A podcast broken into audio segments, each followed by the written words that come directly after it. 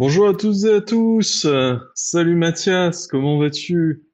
Très bien, comme et toi aussi? Je suis toujours surpris à la fin de ce générique là. Hop, je suis en train de faire quelque chose. vrai, c'est vrai, c'est vrai, c'est toujours un peu, c'est jamais assez long les préparations finalement pour ce podcast. Ouais, ouais, j'en ai pris en flagrant délit là de, de trafiquer encore. Et oui, c'est ça, c'est ça. Voilà. Bah écoutez, euh, bonjour à toutes et à tous du coup, euh, bonsoir les amis, euh, du chat aussi, je vois qu'il y a deux, trois personnes quand même. Ça fait plaisir de vous retrouver. Et ça fait plaisir de te retrouver Mathias pour euh, cette euh, Allo la NUPES numéro 21. Et bien Euh, bah écoute, on va avoir un, un petit programme aujourd'hui, mais euh, qui va être euh, fort intéressant. On va d'abord, euh, on va d'abord vous parler, euh, revenir sur euh, sur euh, une euh, la rencontre à, à Berlin qui avait euh, qui avait eu lieu en, en septembre, une des rencontres avec une députée de la NUP, et ensuite euh, Christelle nous, euh, Christine, pardon, nous a fait le, le plaisir de nous enregistrer une, une petite chronique culture, euh, une chronique culture sur le film La ferme des Bertrands qu'elle a vu en avant-première. Du coup, elle nous fait critique ciné aujourd'hui. et, euh, et ce sera euh, ensuite ton tour, Mathias. Et de quoi tu vas nous parler aujourd'hui? Ben, c'est un peu la, la, le deuxième épisode d'une série qu'on a nommée Au pays des droits humains en France. Mhm. Et puisqu'on voit euh, vraiment, comme on le dit, un délitement de, de ce qu'on pourrait appeler l'état de droit et au niveau de divers aspects. Donc la dernière fois, on a parlé des violences policières. Et cette fois-ci, j'allais plutôt me consacrer euh, au, au, traquage judiciaire de la Macronie, donc avec des exemples euh, concrets, puis après voir un petit bilan général et, voilà. Et puis chacun en fera sa conclusion. Super, super, super. Bon, du coup, on, peut vous aussi vous faire une petite pub encore, comme d'habitude, de vous dire que on a des réseaux sociaux, euh, que ce soit sur la NUP euh, Circo 7 ou ou sur lequel vous pourrez retrouver aussi les, les annonces d'Allo la NUPES.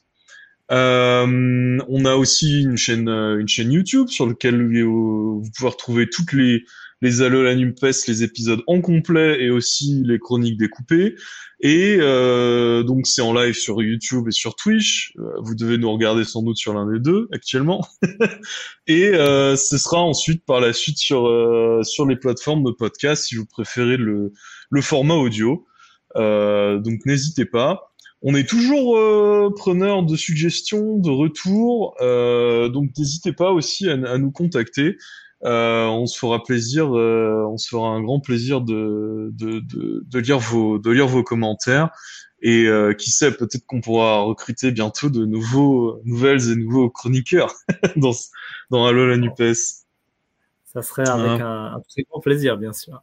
C'est ça, exactement, exactement. Bah écoute, sur ce, euh, je pense qu'on peut passer à la première euh, chronique. Je peux lancer un, un petit jingle et, euh, et je vous retrouve euh, juste après.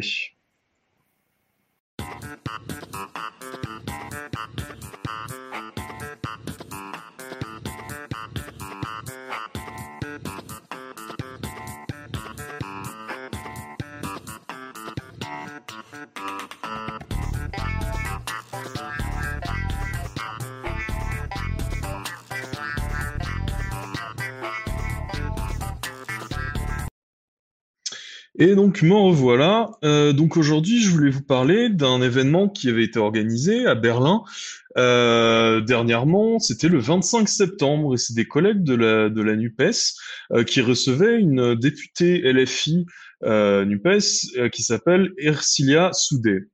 Et euh, elle était venue nous parler donc euh, de euh, de son expérience de députée et notamment de son expérience en tant que membre de l'Assemblée franco-allemande. Euh, donc ça, c'est un groupe qu'on avait euh, qu'on avait déjà traité dans quelques vidéos, euh, différentes euh, vidéos que vous pourrez retrouver sur euh, sur notre YouTube. Et donc à cette à cette réunion, il y avait aussi invité Alexis Corbière, qui est député LFI de Montreuil et Bagnolet, et aussi Sandra Régol, ELLV de, de Strasbourg, donc qui étaient tous les deux invités, mais qui n'avaient pas pu nous rejoindre, qui n'avaient pas pu nous rejoindre finalement.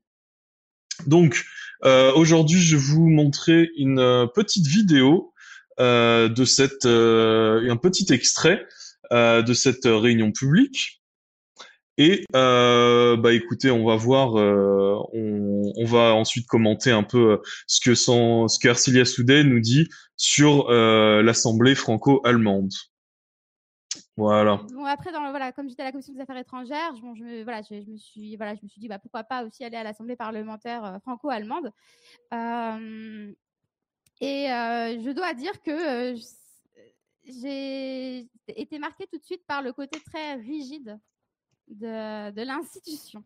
Euh, ça veut dire que, voilà, effectivement, tu dis, euh, une, c'est une, euh, comment dire, un organe consultatif, je dirais que, enfin, mais c'est vrai que c'est essentiellement consultatif et encore, on ne nous écoute pas trop, trop, quoi.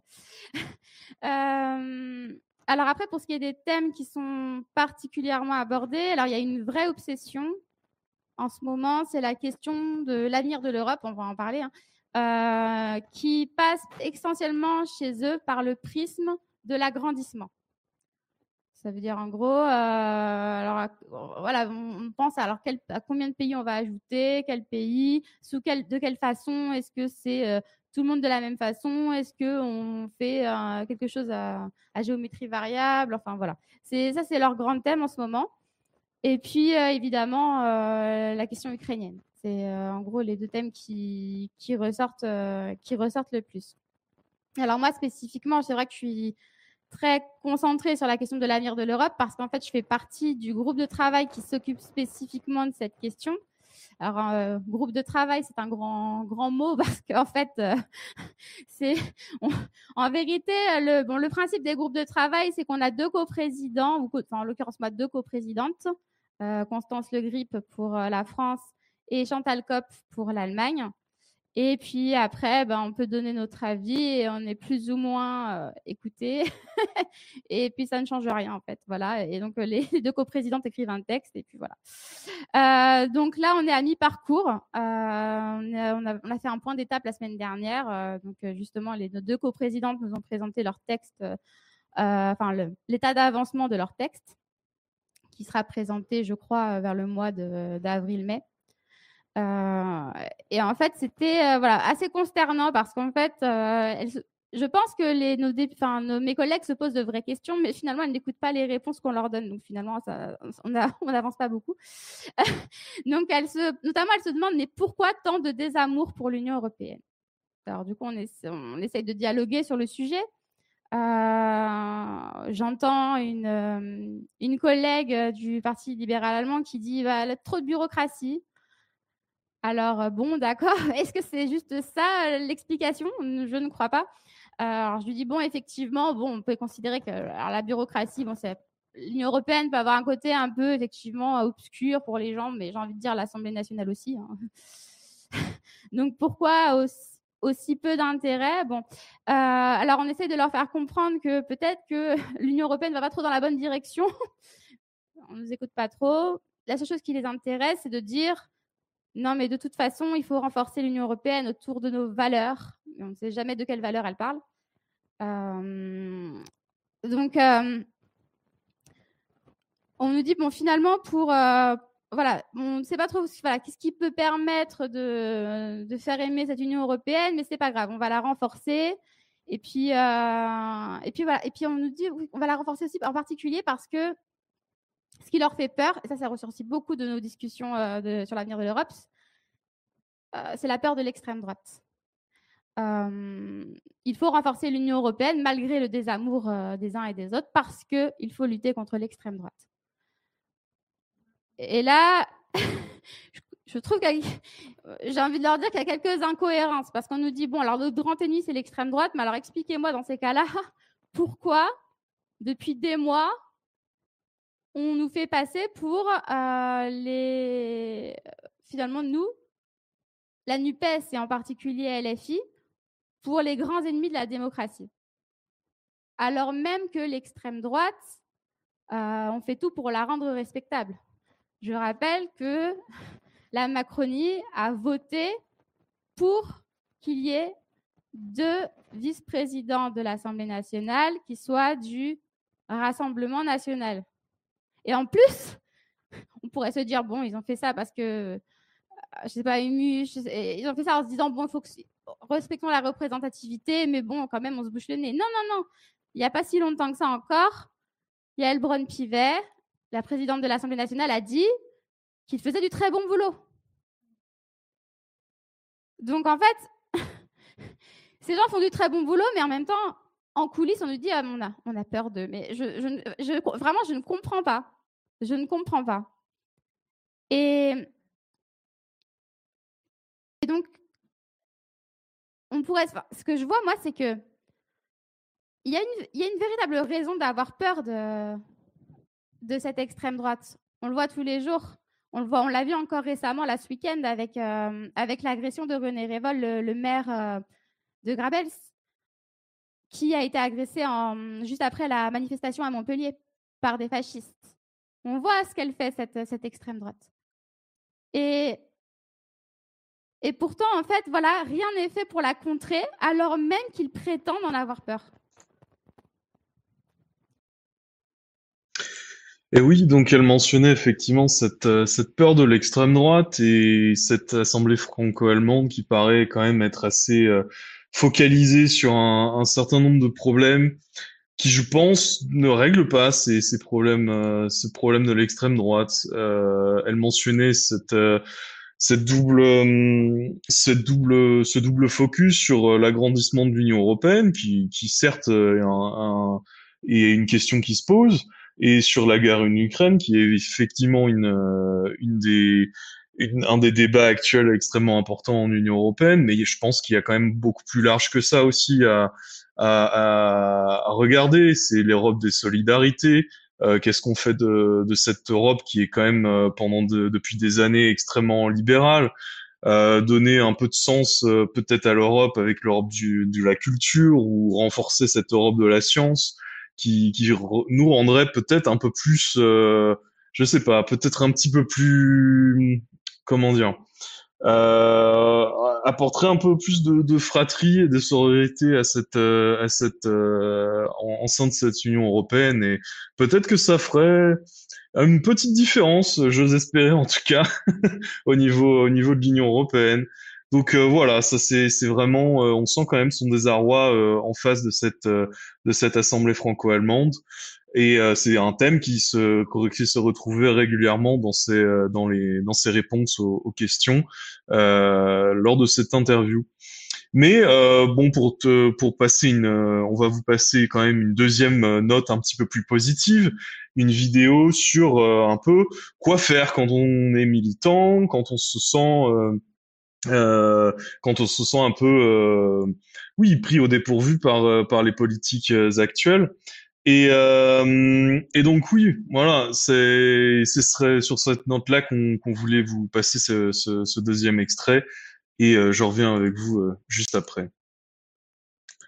On parle de l'extrême droite, de la montée de l'extrême droite, de la diabolisation des partis de gauche, des mouvements féministes, des mouvements euh, écologistes, il y a des répressions qui sont genre très fortes euh, envers euh, ces mouvements-là. Et vous tenez un discours depuis tout à l'heure, enfin vous avez plusieurs fois répété que on n'écoute pas, que on vous entend pas, que ce que vous pouvez dire ou créer euh, sera pas reconnu ou vu. Et en fait, ma question, c'est qu'est-ce qu'on fait? Alors, en fait, Entendons-nous bien, je parle surtout de l'APFA. Euh, de ce point de vue-là, parce que là, pour le coup, c'est vraiment quelque chose d'extrêmement rigide. Euh, bon, là, je, ne suis pas en train de vous dire qu'on m'écoute beaucoup dans l'Assemblée, mais, mais disons que à l'Assemblée, l'avantage, c'est que c'est quand même, euh, malgré tout, euh, il y a une dimension beaucoup plus publique. Alors, je dis pas que tout le monde regarde euh, les débats à l'Assemblée, etc., mais euh, ce que je veux dire, c'est que l'APFA, il y a vraiment un côté, enfin, qui connaît l'APFA déjà la plupart du temps Enfin, déjà, pas grand monde. En plus, nos réunions, on a des groupes de, enfin, ça se passe essentiellement, l'essentiel se passe dans des groupes de travail qui ne sont diffusés nulle part. Je ne sais pas filmé, etc. Donc, on a juste ces séances qui ont lieu deux fois par an, qui sont extrêmement formelles, qui sont retransmises. Donc, finalement, bon, après, l'avantage de l'Assemblée, bon, à l'Assemblée, soyons clairs, quand on est dans, en fait, on est dans dans un régime présidentiel qui fait que en fait, clairement, quand on est dans l'opposition, c'est sûr, on n'a pas de, de, de, réel pouvoir. Mais on a quand même un pouvoir qui est celui de casser les pieds et, et, je, et, et, de, porter, et, de porter la voix de ceux qui, euh, qui nous ont élus. Et quand on est des parlementaires. Dans parlementaire, il y a parler. Donc on est avant tout là pour ça, en fait. Alors bien sûr, euh, on ne fera pas tout tout seul. C'est pour ça que c'est extrêmement important de défendre les mouvements, justement, euh, dont vous parlez. Parce que c'est que par cette association entre les parlementaires de gauche, les mouvements sociaux, euh, les mouvements, voilà, les mouvements écologistes, les mouvements féministes, les citoyens éclairés, etc., que on pourra faire quelque chose euh, en s'unissant tous. Parce que, en fait, face à nous, il y a un vrai titan et si on est tous chacun dans son coin, clairement, on ne peut pas y arriver. Soyons honnêtes. cest que nous, on peut continuer à parler tout seul et tout, etc., sans, sans aucune considération pour ce qui se passe dans la rue. Ça ne servirait strictement à rien. De la même façon, on peut euh, militer à fond dans la rue si euh, on ne cherche pas à, s'associer avec des, parlementaires qui, euh, qui peuvent faire quelque chose au niveau législatif. En fait, ça ne sert à rien non plus. Je pense que on est tous les, voilà, les, les rouages d'une même pièce et, qu'on, et, et justement, dans, la perspective de créer un avenir, on est tous essentiels. Alors bien sûr, après cet avenir, il n'advient pas en un claquement de doigts, parce que tout est très lent. Et c'est ça qui peut être décourageant. Ça veut dire qu'on a du mal à voir sur le coup, et, c'est d'autant plus frustrant, j'ai envie de dire, que vous me disiez tout à l'heure, c'est que euh, on sait très bien qu'on est pressé, qu'on n'a plus du temps. Et en même temps, on ne peut pas échapper au fait que bah, c'est lent quand même. Et, et c'est pour cela aussi d'ailleurs qu'il faut absolument tous se dire que ça ne sert à rien de se rajouter des obstacles sur le chemin et que quand je parle d'union, c'est pas c'est pas pour faire décoration. C'est c'est qu'en fait, on a déjà assez d'obstacles face à nous pour qu'on s'en rajoute. Et et je pense que effectivement, on veut nous pousser à la résignation parce que ça les arrangerait bien de rester entre eux. Euh, parce que eux, ils sont juste coincés dans leur vision court-termiste et qui se fichent complètement de l'avenir. Mais nous qui avons conscience des urgences, on n'a pas d'autre choix que de, que de rester entre que de s'allier entre nous. Et j'ai envie de dire que même si on a des désaccords, que ce soit entre les organisations politiques et les organisations de la société civile, en fait, faisons, faisons table rase de tous ces, de tous ces gens. Faisons les 80% qui nous unissent et pour les 20% qui suivent, bah, on verra plus tard.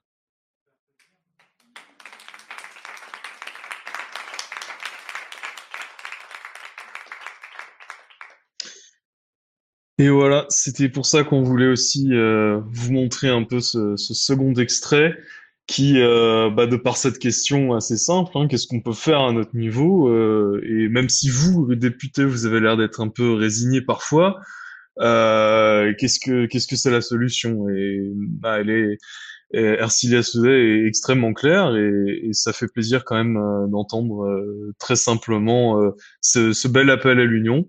Donc voilà, ce serait ce serait super qu'on garde ça en tête. Malgré malgré tout ce qui peut se passer au niveau national ou ce genre de choses, euh, je pense qu'en tant cas dans notre cercle, on a un, on a un bel exemple d'union, donc essayons de de garder ça, de garder ça. Voilà. Donc allez voir cette vid la vidéo complète sur notre chaîne YouTube. Euh, vous la retrouvez. Et un grand merci, oui, aux, militantes et militants de Berlin, qui ont fait un, un, un, vraiment un boulot génial pour euh, pour euh, l'enregistrement live de cette vidéo. Et euh, bah écoutez, euh, si vous voulez faire la même chose dans une de votre de des villes, une autre ville de la Circo, n'hésitez pas à venir vers nous. On pourrait vous, expliquer comment Melon fonctionne, ou même à contacter les, les militantes de, de, de Berlin pour pour pour avoir des petits, euh, des petits euh, tips and tricks, des conseils. Donc voilà, euh, je vais vous repasser un petit... Euh, ah, et une dernière chose, euh, les militantes et militants de Berlin organisent ce vendredi une soirée euh, Halloween intitulée Apocalypse climatique. Donc, n'hésitez pas à aller jeter un coup d'œil sur leurs réseaux sociaux et vous verrez, vous verrez comment s'inscrire et comment y aller si vous êtes intéressé. Donc, je relançais un tout petit jingle et ensuite on se retrouve pour la chronique culture avec Christine. Ciao ciao, à bientôt.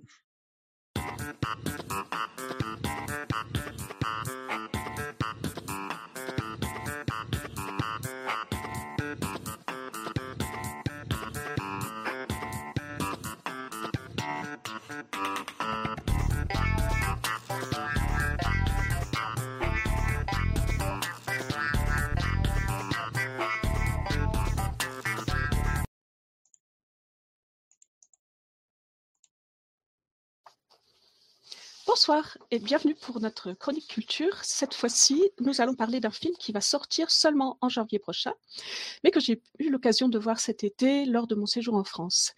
Et hum, ce film, c'est le prochain film de, Gilles Perret. Gilles Perret retourne au, genre du documentaire et revient en fait euh, à son premier film. Son tout premier film était un documentaire sur ses voisins dans son tout petit village euh, de Haute-Savoie.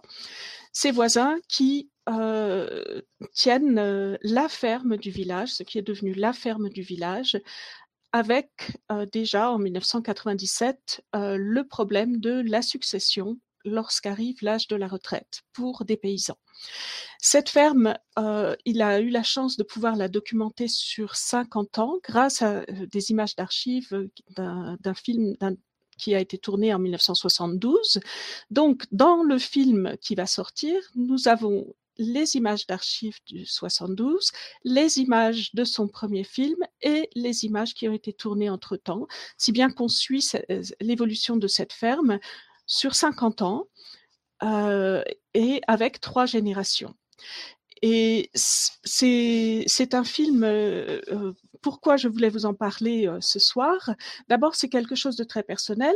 Euh, Gilles Perret filme ses voisins. Pour lui, c'est personnel. C'est, il est né dans ce village, il y habite. Euh, euh cette ferme fonctionne et a, a, une histoire euh, assez intéressante. Et pour moi, c'est personnel aussi, puisque j'ai donc pu assister à la toute première projection publique qui s'est passée euh, dans ce village, dans la ferme même et même dans l'étable, avec les vaches à droite euh, et à gauche d'un grand écran qui avait été installé. On était peut-être 80-100 euh, personnes. Et donc tous les gens du village, comme dirait Georges Brassens, étaient là et ont pu regarder l'histoire de, cette ferme. Qu'est-ce qu'elle a de, particulier? C'est une ferme laitière et au moment justement des années 70, les, la famille qui, tenait cette ferme, il y en avait plusieurs dans le village, les trois frères de cette famille se sont associés pour euh, reprendre cette ferme, la moderniser et la faire vivre. Ils ont travaillé vraiment comme des malades. Vous allez voir dans la, bande-annonce, c'était presque du travail de bagnard, on pourrait dire, mais ils ont eu du succès ils ont réussi à, rendre cette ferme viable économiquement. Puis, euh, ils ont vécu leur vie, leur vie de célibataire. Ils n'ont jamais, ils n'ont jamais pu se marier parce que la ferme et le travail qu'elle exigeait ne leur en a pas laissé l'occasion. Donc, comme l'un des frères le, disait, euh, le dit à un moment, économiquement c'est un succès, humainement c'est moins sûr. Ceci dit, le film n'est pas du tout misérabiliste. On n'est pas dans des circonstances tragiques de paysans. on sait que beaucoup de paysans sont conduits au suicide. En fait, cette ferme-là, euh, a l'avantage de produire du lait pour les, les, fromages de, reblochon. Si vous avez vu les autres films de, Gilles Perret et François Ruffin, vous savez que Gilles Perret se déplace avec son reblochon. Et cette, cette région est protégée par donc une, appellation d'origine protégée pour le reblochon. Ça impose à la ferme des contraintes précises pour produire leur lait, les conditions pour les animaux, le, le fourrage doit être local et donc une bonne part de leur activité, c'est aussi les foins et, et le, l'entretien de tout le paysage. Et mmh, donc, euh, euh, il y a certainement ce côté travail dans le film, parce que ça n'est pas rien d'avoir une ferme de, de 100, 180 vaches, je crois maintenant, je ne sais pas, en tout cas plus de 100 vaches, je n'ai plus le, chiffre en tête, mais euh, il y a aussi euh, très clairement le plaisir et une certaine fierté de, de, ce, de ce travail accompli, de cette continuité, de ces générations qui se succèdent. Euh, quand les trois frères ont commencé à partir à, à, la retraite, leur neveu et sa femme ont repris avec les, des enfants et on arrive ensuite à la troisième génération pour le film, pour les parties actuelles du film. Euh, donc, je vais sans plus tarder vous faire voir la bande-annonce de ce film et on continue d'en parler ensuite. On est dans un petit village de Savoie qui s'appelle Quincy. C'est un peu particulier parce que j'ai toute ma famille qui habite ici. Et votre vie, c'est le travail tout le temps? Ah, bah oui. Mais nous pensons qu'il n'y a pas d'autre façon de faire pour essayer de s'en sortir et améliorer nos conditions de vie. C'est particulier cette année parce que ce sera notre neveu et sa femme qui vont prendre la relève. On va déjà essayer de digérer cette reprise parce que c'est pas que le morceau. Un peu on y fait aussi parce que ça nous plaît. Je pense la première des choses, c'est ça. Hein. Moi, ça fait depuis que je suis gamin que je ramasse. C'est mon père qui m'a appris assis à côté, tu vois. On prend toujours des conseils à gauche à droite. On discute beaucoup avec les autres agriculteurs qu'on voit. Et avec André aussi. C'est des tout bon. Oh, il y a quelques détails que j'aurais aimé qu'ils effacent un peu mieux, mais enfin, tant pis. Hein. Il ne peut pas tout y avoir. Ouais, la ferme, on l'a modernisée, mais le bâtiment, il est pas plus gros que quand euh, ils étaient là. Hein. Ma conviction, moi, c'est qu'il n'y avait pas de solution autre que suivre l'évolution technique ou abandonner la profession, ou sauver. Il y a le robot partout maintenant dans les usines et tout, ce qui remplace des hommes, pourquoi pas euh, qu'ils nous remplaceraient pour frères. Hein. Ça donnera peut-être plus de goût aux, aux jeunes. Dans la vie, il n'y a pas que la satisfaction de l'argent. Il y a une certaine satisfaction de laisser une nature en état, une belle nature, une nature propre. C'est vrai qu'on est là pour un petit moment. Après, ce sera des autres générations. On n'est pas là pour y abîmer. Hein. On le bout, hein. On est bien là.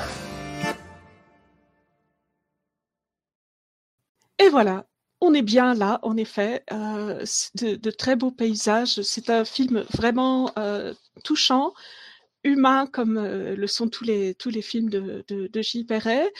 Euh, mais si je vous en parle là, c'est pas simplement pour euh, le plaisir euh, que j'ai eu à, à, le, à, le, voir, c'est parce qu'en fait cette problématique extrêmement locale qui est traitée dans le film, comment euh, vivre dignement, euh, correctement de son travail et pouvoir avoir une vie de famille euh, avec les enfants. Euh, comment comment concilier tout ça?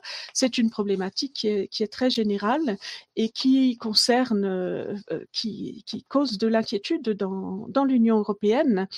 Euh, en France, euh, Jean-Luc Mélenchon avait dit euh, que la moitié des agriculteurs partiraient à la retraite dans, les dix ans. et le journal du dimanche a, a vérifié, effectivement, ce sont les chiffres qui, qui se présentent. Comment va se faire la reprise euh, C'est très compliqué pour les jeunes agriculteurs de, reprendre une ferme. Quels sont les obstacles? Eh bien, il y, en a de, toutes sortes. Euh, il y a ben, l'obstacle financier. Il faut pouvoir vivre de, son travail, euh, vendre ses produits à un prix qui permette de vivre, mais il faut aussi il faudrait trouver un système pour permettre des horaires euh, plus allégé, euh, des vacances, des, moments de pause. C'est extrêmement compliqué pour, pour les, agriculteurs. On ne peut pas dire, bon, bah, les vaches, on les met en pause pendant une semaine, c'est évident. Et donc, il y a ça, il y a les, revenus très bas, il y a la perspective d'une retraite très basse. Alors, il y a eu une revalorisation récente des retraites des, agriculteurs qui devrait euh, atteindre, je crois, 85% du SMIC pour une carrière complète. Ceci dit, euh, c'est pas beaucoup. Et donc, se produit le phénomène que des, des agriculteurs qui partent à la retraite, pour compléter euh, leur retraite euh, de misère, euh, essayent de vendre au maximum, au, prix maximum, le, le, leur exploitation. Et c'est un obstacle pour les jeunes qui veulent s'installer. Il leur faut un pécule euh, considérable pour pouvoir euh, racheter une ferme. Et de plus, il y a, en tout cas pour ce qui est de la, de la Haute-Savoie, c'est une région très touristique et il y a la tentation déjà de laisser tomber ce travail euh, qui est très exigeant et d'aller faire un travail en usine qui ne sera pas facile non plus, mais vous aurez vos week-ends, vous aurez une vie plus normale, disons. Et il y a aussi la tentation de profiter du terrain pour en faire de la construction. Alors il y a des, des, des règles qui limitent ça, mais c'est quand même une grande tentation si vous avez la possibilité de vendre votre, votre terrain à, à un promoteur immobilier ou vous, vous, allez faire gagner beaucoup plus d'argent que si vous l'exploitez simplement. Donc, euh, ce sont tous ces obstacles qui s'opposent aussi à l'installation des jeunes. Et euh, ce n'est pas un problème donc spécifique à la France. Je vous disais que dans, au, au, sein de, de, de l'Union européenne, euh, on s'en inquiète.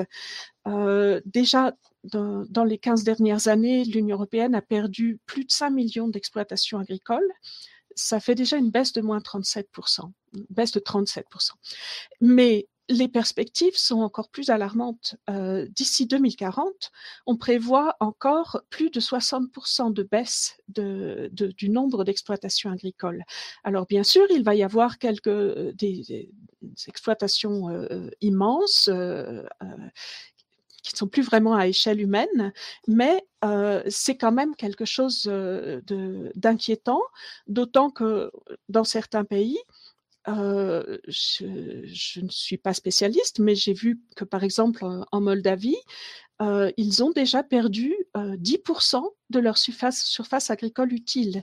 Les, les, champs redeviennent des friches parce que ça n'est plus possible de vivre sur place de son travail et les, les, populations vont travailler dans l'Ouest, trouvent une autre solution parce qu'ils ne peuvent pas. Donc c'est quand même quelque chose de, de, compliqué et un problème dont on va devoir parler de plus en plus parce que ce n'est pas très. On ne parle pas beaucoup des agriculteurs en dehors du, du salon de l'agriculture, mais si on veut pouvoir continuer à manger, si euh, l'Union européenne veut s'assurer sa souveraineté alimentaire, il va quand même bien falloir se poser ce, ce, cette question. Alors, je pense que dans notre programme, on va essayer euh, d'avoir un invité qui, qui, soit plus calé que moi sur ces questions et qui puisse euh, mieux vous éclairer. Euh, mais je voulais tout de même euh, vous parler du programme, de ce que propose la NUPES dans son programme. Alors, je sais bien que la NUPES, en ce moment, c'est un peu compliqué. Ceci dit, euh, tous les partis de la NUPES s'étaient mis d'accord sur ces propositions. Donc, euh, si vous allez voir dans le, chapitre sur l'écologie, la, biodiversité, le climat, les biens communs et l'énergie, vous allez avoir euh, un, chapitre sur... Oh, que je le retrouve, sur voilà instaurer la souveraineté alimentaire par l'agriculture écologique et paysanne. Donc, euh, il y a urgence à créer des emplois. Donc, proposition de créer 300 000 emplois agricoles pour instaurer une agriculture relocalisée, diversifiée et écologique. Euh, effectivement, essayer de sortir de ces, monocultures euh, euh, gigantesques. Euh, évidemment, le problème de l'argent, garantir des prix rémunérateurs aux producteurs par des prix planchers pour les paysans, interdire les ventes à perte, mettre en place une caisse de défaisance pour reprendre les dettes agricoles des convertis au 100% bio. Donc, en effet, euh, ce qui étrangle aussi beaucoup les, paysans en France, c'est, ce sont les dettes euh, qu'ils ont, faites pour pouvoir s'équiper correctement refondre la, politique agricole commune. Donc ça, c'est euh, pour le programme euh, justement de, l'Union européenne. Euh, engager la sortie du système actuel des aides à la surface et les, réorienter vers les exploitations intensives en main d'œuvre et écologiquement soutenables.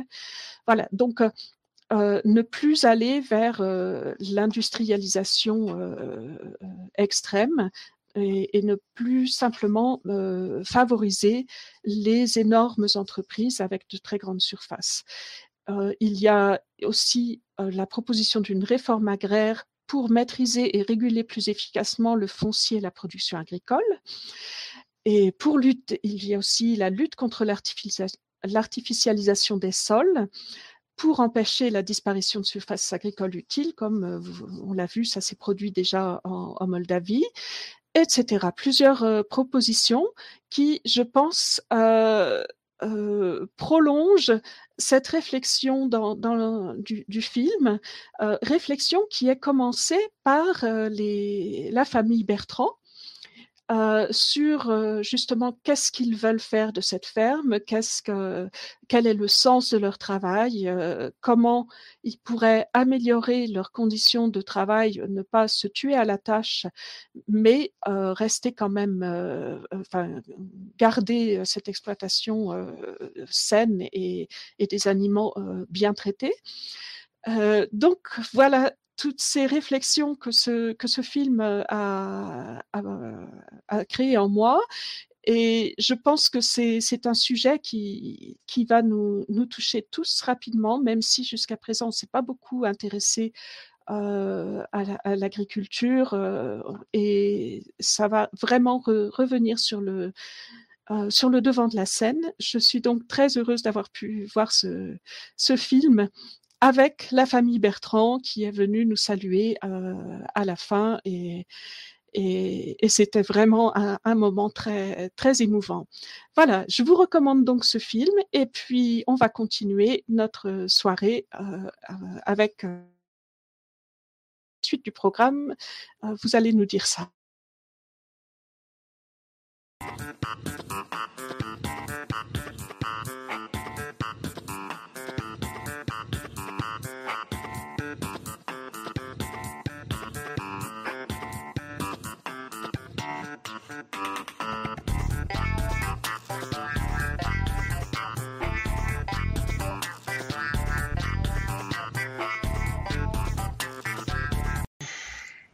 Eh, re-salut Mathias.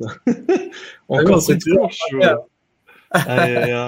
Faut que je les fasse plus cette... Euh, non, non, mais c'est que la musique, en fait, euh, ça coupe à un moment, on s'attend pas. Ouais, ouais, ouais, il faut que je fasse un, un fade-out, voilà. je sais pas comment on dit.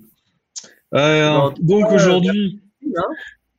ouais, Ouais, ça avait l'air d'être super intéressant et je serais bien curieux de voir effectivement ce, film donc euh, qui sort en janvier si j'ai bien compris.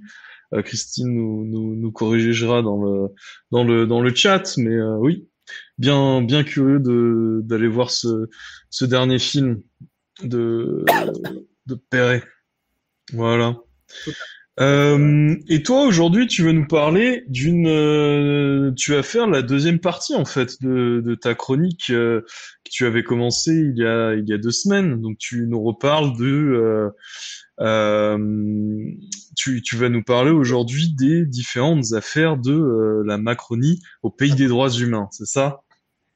Exactement, hein, parce que ça c'est un aspect en fait pareil, un peu comme pour les violences policières ou, différentes choses, on voit des brides souvent qui apparaissent dans le, journal. Et puis en plus, ça dure longtemps, donc on a un peu du mal à suivre. Et, puis je voulais un peu remettre de l'ordre là-dedans pour que ben, chacun puisse euh, s'y retrouver parce que c'est pas forcément facile. Alors tout d'abord, je voulais rappeler, bon, voilà, hein, quelque chose de très simple, mais que toute personne qui n'est pas condamnée est innocente. Non, bon, ça c'est, je crois que c'est important à, rappeler quand même. Et puis encore une actualité, puisqu'on est aujourd'hui le 15 octobre et que aujourd'hui en fait débute le procès de François Bayrou et de dix autres centristes pour un supposé financement illégal de, de, leur parti à travers les assistants parlementaires européens qui auraient en fait travaillé pour le Modem en France. Et ce procès a lieu après six ans d'instruction. Euh, L'enquête avait débuté en mars 2017. Donc déjà, ça montre des fois la, la, la, lenteur, disons, de la justice. Non? Là, on a attendu six ans avant qu'il y ait un procès. On va voir ce que ça donne le procès euh, dans, dans, dans, quelques jours. Donc, ça, ça devrait finir. Et puis, on pourrait rappeler quand même que euh, malgré ça, euh, François Bayrou a été nommé en 2020 euh, au commissaire au plan par Emmanuel Macron. Voilà, donc Le- déjà, petite info d'actualité. Mhm. C'était pour le recaser un peu parce qu'il avait perdu son, son poste de ministre, si je me trompe pas, non? C'est ça? Et effectivement, parce qu'à l'époque, comme il avait été mis en examen, c'était un peu la règle. Ceux qui étaient mis en examen ben, euh, devaient partir. Mais bon, c'était à l'époque ça. Oui, ça a bien changé. Voilà, ça a bien changé. On va peut-être revenir un peu euh, sur la, quelque chose de. Enfin, c'est très actuel, le procès de François Bayrou, mais je veux dire sur des, des, des affaires qui ont fait plus l'actualité cet été en particulier. Et je voulais peut-être commencer par euh, Marlène Schiappa et le fonds Marianne. Vous en avez, ça a été un peu la saga de, l'été. Donc, euh, déjà, le fonds Marianne, qu'est-ce que c'était? C'était un fonds mis en place en 2021 après l'assassinat de Samuel Paty par Marlène Schiappa, qui est alors ministre déléguée chargée de la citoyenneté et qui était destiné à subventionner des associations promouvant les valeurs de la République. Donc, il était dé- doté de 2,5 millions d'euros pour lutter contre les discours haineux et séparatistes sur les réseaux sociaux.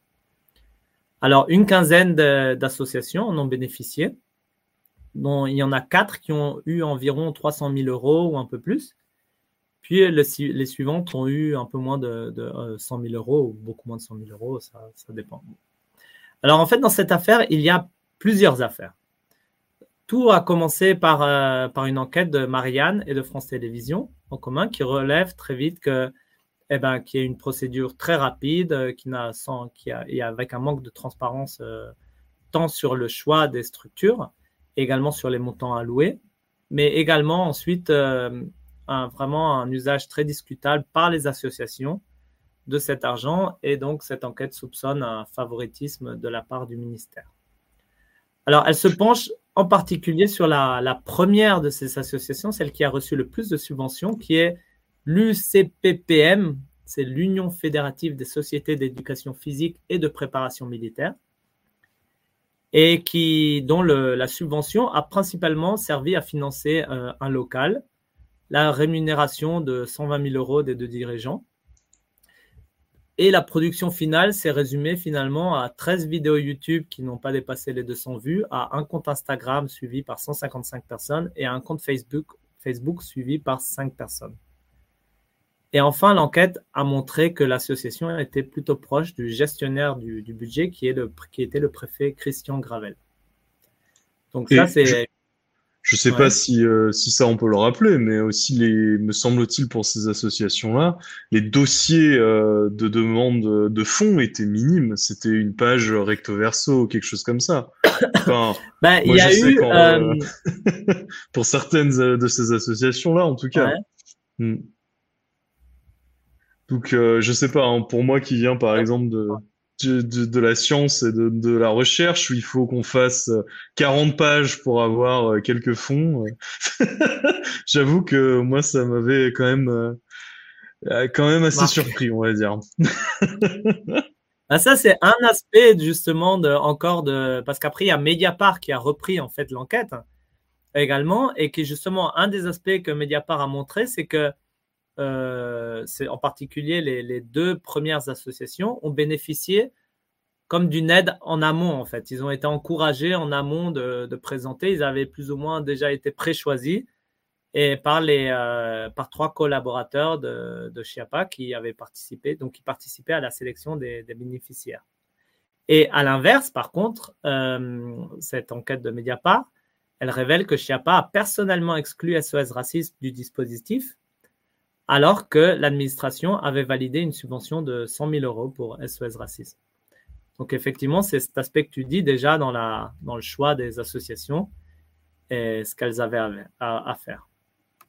Alors après, il y a encore euh, Mediapart a également donc enquêté sur la deuxième structure euh, la plus financée qui s'appelle Reconstruire le commun, qui avait été créée juste avant, en fait, en 2020, et dont les fonds apparemment ont été utilisés pour euh, produire du contenu politique contre les opposants à Macron pendant la campagne présidentielle. Et Anne Hidalgo, qui était visée par euh, ces vidéos, a porté plainte donc contre X, voilà, suite à ces révélations. Il y a même eu le, Sénat qui, est entré dans la danse, qui a créé une commission d'enquête en, mai dernier et qui également a plus ou moins trouvé les mêmes conclusions. Donc, euh, son rapport relève des graves dysfonctionnements dans la mise en œuvre et le suivi de fonds. Et puis, il dénonce une procédure de sélection opaque euh, dans laquelle le politique a outrepassé son rôle. Et il conclut également que ce fiasco relève pleinement de la responsabilité politique de la ministre. Voilà, alors ça, il y a une, un côté un peu plus institutionnel. Et puis encore plus institutionnel, donc suite aux révélations de Marianne France 2, il y a l'inspection générale de l'administration qui également est saisie de la question début juin pour établir un audit donc sur l'utilisation de ces fonds. Et elle a publié un rapport, tout d'abord sur justement l'UCPPM, donc, elle critique le, choix de cette association, comment le dossier a été suivi, l'utilisation faite euh, de la subvention, et conclut que l'appel à projet, en fait, n'a été ni transparent ni équitable et que les résultats ne sont pas conformes aux objectifs fixés. Et par contre, elle place euh, la responsabilité principalement sur Christian Gravel, donc qui était le gestionnaire de, ces fonds. Et un hmm. second rapport de cette même inspection est commandé pour fin juin et lui, par contre, il couvre l'ensemble des associations et il confirme donc effectivement que il y a eu un, fléchage en amont donc pour ces deux premières pour les deux premières associations pour l'UCPPM et reconstruire le commun et que SOS Racisme a été écarté au dernier moment par Marlène Schiappa à la suite d'une polémique par voie de presse entre la ministre et le président de l'association. Donc, euh, il y, a, hmm. plein d'aspects, il y a plein de choses de dysfonctionnantes dans cette question. Et, donc, la, justice a, euh, a ouvert, à, la suite de ces enquêtes journalistiques, une information judiciaire. Euh, donc, c'est le parquet national financier qui a ouvert en, mai dernier une information pour détournement de fonds, abus de confiance et prise illégale d'intérêt. Hmm. Voilà. Donc, ça, c'est pour le feuilleton de l'été. Avec Marlène Schiappa. Mm, mm, mm. Qui a dû démissionner donc euh, en, juillet pour. Euh, enfin, elle n'a pas dû démissionner, disons, euh, dans le remaniement qu'a fait Emmanuel Macron en juillet. Du coup, elle est plus ministre. Là, elle était un peu écartée parce qu'elle était un peu trop dans le devant de la scène pour des mauvaises raisons. Mm-hmm. Ben, il y a quand même un, bel, une belle entourloupe là, quand même, une belle incohérence entre le fait d'accuser ce Christian Gravel et ensuite de dire que non, euh, Marlène Schiappa a écarté euh, en personne certaines associations, c'est-à-dire qu'elle avait quand même un, mot à dire, quelque chose. Elle peut pas tout, tout lui remettre sur le sur la pomme, quoi, j'imagine. Enfin bon, on va voir, bah, euh, on verra ce que ça donne au niveau de la justice, mais euh, c'est quand même, ça paraît quand même assez léger comme défense. Hein. Mm, mm. D'accord. Ouais, c'est que chacun jette la pomme à l'autre, en fait, euh, finalement. C'est souvent comme ça. Effectivement. Mm, mm. Alors, on peut continuer. tu voulais nous parler d'autres. Euh, voilà, c'est ça. Tu voulais nous parler d'autres euh, d'autres personnalités qui, qui font fait le devant de la scène pour de, de mauvaises raisons. Voilà, et pas des moindres. pas des moindres. Alors, j'espère que ça va pas être redondant. Hein. On va rester vraiment dans, avec les stars, on va dire, de la Macronie. Et là, on va passer à Dupont-Moretti, donc le garde des Sceaux, qui est vraiment un, poids lourd du gouvernement, si on peut dire. Hein. Et euh, lui a été mis en examen en juillet 2021 pour des soupçons de prise illégale d'intérêt et il sera jugé en novembre prochain, du 6 au 17 novembre. Donc lui, son, euh, son, son, procès, il a, il a déjà une date, donc les enquêtes ont abouti.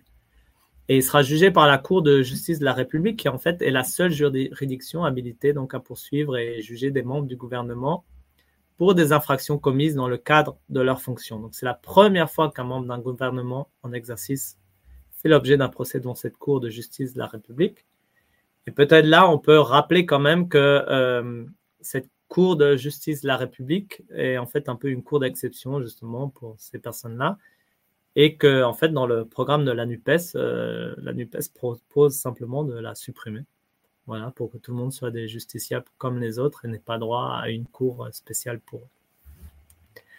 Alors pour revenir à l'affaire, euh, de quoi il s'agit? En fait, ça il y a eu des plaintes déposées par trois syndicats de magistrats et par l'association Anticor et qui reproche euh, au garde des Sceaux d'avoir abusé de son rôle euh, en tant que ministre et qui, lorsqu'il a ouvert en septembre 2020, donc deux mois seulement après sa prise de fonction, une enquête administrative contre trois magistrats du parquet national financier pour une affaire qui le concernait en fait directement, qui l'avait concerné lorsqu'il était avocat. Et puis une seconde chose lui est reprochée, c'est d'avoir euh, diligenté des poursuites administratives contre un ancien juge d'instruction qui avait mis en examen un de ses ex-clients.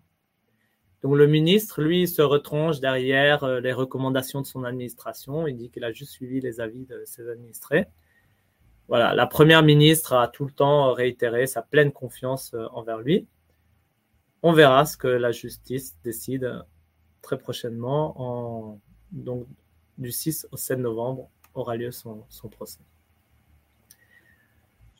Voilà, je sais On a un commentaire euh, du chat qui nous dit que oui, Anticorps qui a été baïonné depuis. Je crois que tu voulais y revenir peut-être un peu plus en détail euh, par la suite, non? Si je me Voilà, un peu dans la conclusion, mais on peut le mentionner ici. Effectivement, elle a perdu son agrément. Euh, Anticorps, mmh, qui en mmh, fait mmh. est une des seules associations qui peut se porter partie civile et qui très souvent le fait dans ces affaires-là. Ben, elle a perdu dernièrement son agrément et donc elle peut plus porter partie civile. Et bon, quand on voit toutes ces affaires, ben, si personne, enfin, il y a toujours des gens qui, des organismes qui peuvent porter plainte, mais bon, ça complique lorsque une association comme ça ne peut plus euh, faire son, son rôle de, vigilance. Oui, parce que je crois qu'il y avait que trois associations euh, en France qui avaient cet agrément et qu'Anticor était la seule association, me semble, qui se chargeait de potentielles euh, affaires de conflit d'intérêts publics. Parce que les autres associations, je crois, s'occupent de d'autres domaines euh, dans la justice. Ouais, je crois qu'il y en avait une qui plutôt s'occupait des affaires à l'étranger, en fait. Des... Hum, hum, hum, oui, tout à fait. Elle s'occupait plus des questions nationales et justement. Et là, on a, on a un gros, gros, gros problème, comme tu dis. Ouais. C'est assez grave. Tout à fait. Tout à fait. Alors, si on continue la saga, on peut passer à Alexis Colère, qui n'est pas ministre. Lui, il est secrétaire général de l'Élysée. Donc, en fait, c'est un poste euh, très important. Il est à la tête du cabinet présidentiel. Ce cabinet regroupe les conseillers du président, les, qui sont quelques dizaines. Et donc, c'est comme pratiquement le bras droit du, du président, on dit parfois. Et lui est soupçonné d'avoir participé, alors qu'il était haut fonctionnaire entre 2009 et 2016, à plusieurs décisions en faveur d'un armateur italo-suisse, MSC, qui est dirigé en fait par les cousins de sa mère, la famille Aponte. Donc il a été mis en examen en septembre 2022 pour prise illégale d'intérêt.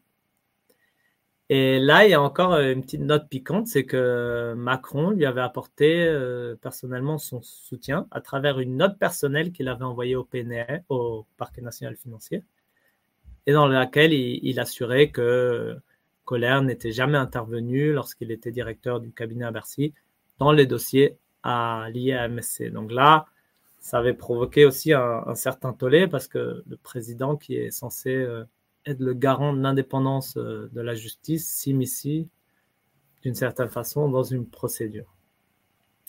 Alors où est-ce qu'on en est? Euh, Là, la dernière chose que j'ai lue, c'est un article du Figaro de juin dernier dans lesquelles, en fait, apparemment, les investigations sont, sont closes. Donc, elles ont été finies après trois ans d'enquête le 21 avril. Et donc, selon le, Figaro, la menace d'un procès semble se rapprocher euh, très, très fortement. Voilà pour Alexis Colère. On n'a pas de date, mais apparemment, il devrait mm un procès. Si on monte dans la hiérarchie, ben après le bras droit du président, on peut passer pratiquement au président lui-même et à ses relations avec euh, McKinsey. Alors, le président Ah. est- n'est pas imputable, enfin, il est irresponsable. Euh, mais McKinsey ne l'est pas. Et euh, déjà, lors de la dernière campagne présidentielle, de nouveau le Sénat, un rapport du Sénat avait provoqué de vives polémiques puisqu'il avait enquêté sur l'utilisation des fonds publics au profit de cabinets de conseil. Et l'opposition avait réclamé une enquête sur un éventuel favoritisme dont McKinsey aurait pu bénéficier. Donc le rapport il pointait en particulier à un possible montage fiscal de McKinsey en France qui lui aurait permis de ne verser en fait aucun impôt sur les sociétés entre 2011 et 2020. Alors qu'est-ce qui est aussi reproché, c'est que euh, grosso modo, il est reproché à McKinsey d'avoir travaillé ou des gens de McKinsey plus ou moins gratuitement pour euh, pour les campagnes de, de Macron en 2017 et 2022 sans facturer des prestations, ce qui en fait permet aux, aux candidats de, de rester en dessous de la, la limite des dépenses puisque les campagnes sont, sont plafonnées. Et bon, ce qui est normal, c'est que en particulier les deux finalistes du deuxième tour ben, atteignent ce plafond de, de dépenses. Et justement, si après il y a des factures qui sont pas facturées ou sous-facturées, ben en fait, euh, c'est en fait un trafic des comptes. Et donc, il, est, il y a eu une information judiciaire qui a été ouverte en octobre 2022 par toujours le parquet national financier pour tenue non conforme de compte de campagne et minoration d'éléments comptables. Il faut rajouter du coup l'autre aspect de cette euh, question, c'est justement est-ce que McKinsey a reçu des, des euh, euh, a été favorisé après l'élection de Macron et a obtenu par exemple des, des, contrats publics ou des choses du genre. Donc il y a une autre information judiciaire ouverte pour favoritisme et recel de favoritisme. Et recel, euh, ouais, recel de favoritisme, pardon. Donc pour cette affaire, euh, voilà, on en est. Il y a eu une enquête il y a presque un an. Mhm. Et euh, au moins, on dirait qu'on en est là. Mhm. Euh, Je t'interromps juste, Mathias. Tu peux déplacer ton téléphone? On l'entend. Parfait. Mince. Merci. Donc on sait pas trop mis où peu est pour l'instant euh, cette euh, cette histoire avec McKinsey, mais bon, ça a l'air d'avancer Voilà. doucement quoi. Hmm. Bah, ce qu'il y a, c'est ça, c'est que la justice, elle a son temps et, euh, et on entend une bribe ici, on entend une bribe ici, et après on ne sait plus où ça en est. Et en tout cas, là, ça en est là et voilà, ça en prendra le temps que ça devra et puis ça arrivera aux conclusions qu'il faudra. Peut-être je voulais encore mentionner deux personnes, euh, puisque hum, Olivier Dussopt, qui a été très euh, médiatisé lors de la contre-réforme des retraites, puisque c'est lui qui a porté ce, projet. Et en fait, il euh, avait aussi le parquet national financier a également ouvert une enquête en 2020 visant un contrat conclu en 2009 entre lui, qui était alors député maire d'Annonay, et un groupe de traitement des eaux. Il est accusé de favoritisme. Et lui également a une date pour un procès euh, qui aura lieu du 27 au 30 novembre. Donc là, la procédure est également avancée, tout comme pour euh, Dupont-Moretti. Et, et, puis enfin, un, dernier personnage et non des moindres du gouvernement, c'est Gérard Darmanin, qui est accusé par deux femmes euh, de viol. Euh, donc l'idée, c'était qu'il avait en fait, il les, avait, il avait fait un échange de, grosso modo, il les aidait pour des, questions et puis contre des, une relation sexuelle. Et, mais là, il faut dire que, voilà, en fait, il y a eu deux non-lieux qui ont été donnés. Dans les deux cas, l'une a fait appel, qui a l'appel a confirmé ce non-lieu. Et maintenant, en fait, la, la plaignante a, fait un pourvoi en cassation, donc pour casser ce, ce jugement. Donc, en fait, Darmanin, finalement, n'est n'est inculpé de rien. Et euh, donc, voilà, il, est, il a aucune, mm -hmm. aucun procès en cours à part ce, voilà, ce cas de cassation. On va voir. Ouais, ce pourvoi en cassation, quand même. Ouais, ouais. Qui est la voilà. plus haute cour, donc a priori, on verra ce que ça bah, donne. Que, mais, ça, euh, que je sache, la cassation, ce que ça fait, ça fait juste casser. En fait, ça permet un nouveau, mm -hmm. un nouveau procès. En fait, ça juge pas de. Du, résultat, mais ça permet juste de casser un, résultat et de relancer la, procédure. Mais en tout cas, il a quand même eu de, non-lieu plus un en appel. Voilà. voilà, comme j'ai dit au début, il faut quand même voilà, faire attention quand on parle de ces choses-là et, voilà, et, voilà, et dire bien ce qu'il en est parce que on respecte la présomption d'innocence, évidemment. Mais c'est vrai que ça commence à faire beaucoup de personnes mises en examen. Ça, on a le droit de le dire. ça, on a Et pas des moindres, alors. le droit de le dire. Mm, mm, mm. On peut donner une vue plus générale du panorama. En six ans, il y a déjà eu quand même 18 condamnations. Donc ça, c'est vraiment des, condamnations.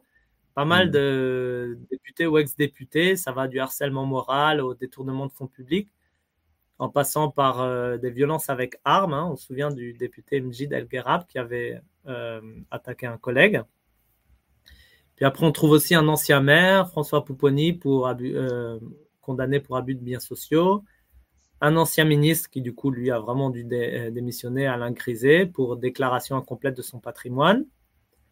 Également, Jean-Paul Delevoye a été condamné je ne sais pas si vous vous souvenez, il était haut commissaire à la réforme des retraites lors, de la première tentative de réforme euh, lors du dernier quinquennat. Et il a également été condamné pour ne pas avoir déclaré plusieurs mandats à la haute autorité pour la transparence de la vie publique. Et puis également quelques conseillers comme Jérôme Perra, condamné pour violence envers son ex-compagne. Et puis Benalla et Vincent Kras, qui également ont été euh, condamnés donc, pour les faits qu'on connaît. Ensuite, on a des mises en examen, on en a sept, dont François Bayrou, qui aujourd'hui son procès s'ouvre. Donc Alexis Collère, on en a parlé, Dupont-Moretti, mais également Richard Ferrand, qui avait été président de l'Assemblée nationale. Et enfin, on a une douzaine d'enquêtes en cours, dont, non des moindres également, Bruno Le Maire. Et donc cette enquête euh, concerne la campagne des primaires de la droite en 2016. Euh, ah. Voilà il était parti. Donc il y a Marlène Schiappa également et puis Damien Abad pour tentative de, viol. Voilà, donc pour donner un aperçu de, comme tu dis, euh, comme ça, voilà, ça quand même, ça commence à faire un, peu beaucoup, non? Je dirais. Quand même, quand même. Et surtout si on se rappelle que hum, le contexte dans lequel Macron finalement avait été élu, à l'époque, euh, Fillon, qui était le candidat de la droite, était ultra favori et il s'était fait plomber par des affaires également avec des, questions d'emploi fictif de sa femme. Et c'est ça qui a permis finalement l'émergence de, Macron. Et d'ailleurs, euh, je vous ai ramené un tout petit extrait de qu'est-ce que disait Macron lors de la campagne euh, présidentielle de 2017. On va écouter, c'est tout court. Quand même sur votre conception des choses, si vous étiez mis en examen, est-ce que vous renonceriez à être candidat? Oui, de la même façon que dans le principe, euh, un ministre doit quitter le gouvernement lorsqu'il est mis en examen. Voilà. C'est clair. voilà. Après, il avait également dit euh, la moralisation de notre vie publique sera dès le premier jour le socle de mon action. Comme tu hmm. dis, ça a changé. On a vu maintenant Anticor qui n'a plus son agrément. Et puis, je voulais aussi euh, rappeler quand même, on voit dans ces enquêtes euh, le rôle des médias, en fait. Le rôle des médias d'enquête, beaucoup Mediapart enquête beaucoup. Bon, il n'y a pas eu, il y a eu Marianne aussi, France Télévisions dans ce cas-là. Mais euh, l'importance des médias et donc cette concentration des médias aux mains des milliardaires qu'on critique souvent, bah voilà, c'est un gros problème non seulement au niveau bah, de l'information, mais également au niveau judiciaire puisqu'en fait, euh, souvent, les, enquêtes judiciaires apparaissent après des enquêtes euh, journalistiques. Voilà. Alors, peut-être la dernière défense de la Macronie, ça serait de dire Ah, on a affaire à un lawfare, à un acharnement judiciaire, puisque les archives embarrassantes, ouais, c'est sympa ça. Et, euh, les voilà, ça existe, hein, le lawfare, on le voit dans beaucoup de pays latino-américains et en France, euh, certains aussi euh, considèrent en être victime. Euh, mais bon, pour pratiquer le lawfare, donc c'est une question d'utiliser la justice pour attaquer une option politique, enfin des opposants politiques. Mais euh, voilà, pour ça, il faut quand même avoir la main mise sur les médias aussi. Les médias, c'est un gros point dans cet aspect-là et dans la justice. Et on ne peut pas dire que voilà, les médias soient très opposés euh, forcément à la Macronie. Donc, euh, je ne crois pas qu'on puisse dire, en tout cas dans ce cas-là, qu'il s'agisse vraiment de, de, leur faire. Non? Voilà, donc c'est un petit peu récapitulatif voilà, pour montrer comment voilà, celui qui voulait renouveler la, politique et ramener la morale, la morale dans la politique, ben, en tout cas, on peut dire qu'il a clairement échoué. Mm, mm. Bah écoute, euh, ouais. Merci Mathias, merci Mathias pour ce point. Bah, peut-être que, peut-être petit point euh, quand même d'espoir. J'aime bien terminer là-dessus quand même en général. Tu as quand même beaucoup cité notre, euh, notre soleil toujours. je sais, je sais. Non, mais c'est vrai que tu as quand même beaucoup cité des, des médias, euh, des médias indépendants et du coup, ça, c'est bien quand même de, de resituer ça euh, là-dessus, quoi. C'est l'importance des médias indépendants pour ces histoires euh, d'investigation et pour, pour faire ressurgir ces, ces affaires, quoi. Notamment, tu as cité pas mal de fois Mediapart, mais il y a, y a plein d'autres médias indépendants, évidemment. Et, et je sais plus oui, c'est c'est quand même ça, euh, ça c'est quand même bien de, de, de le noter.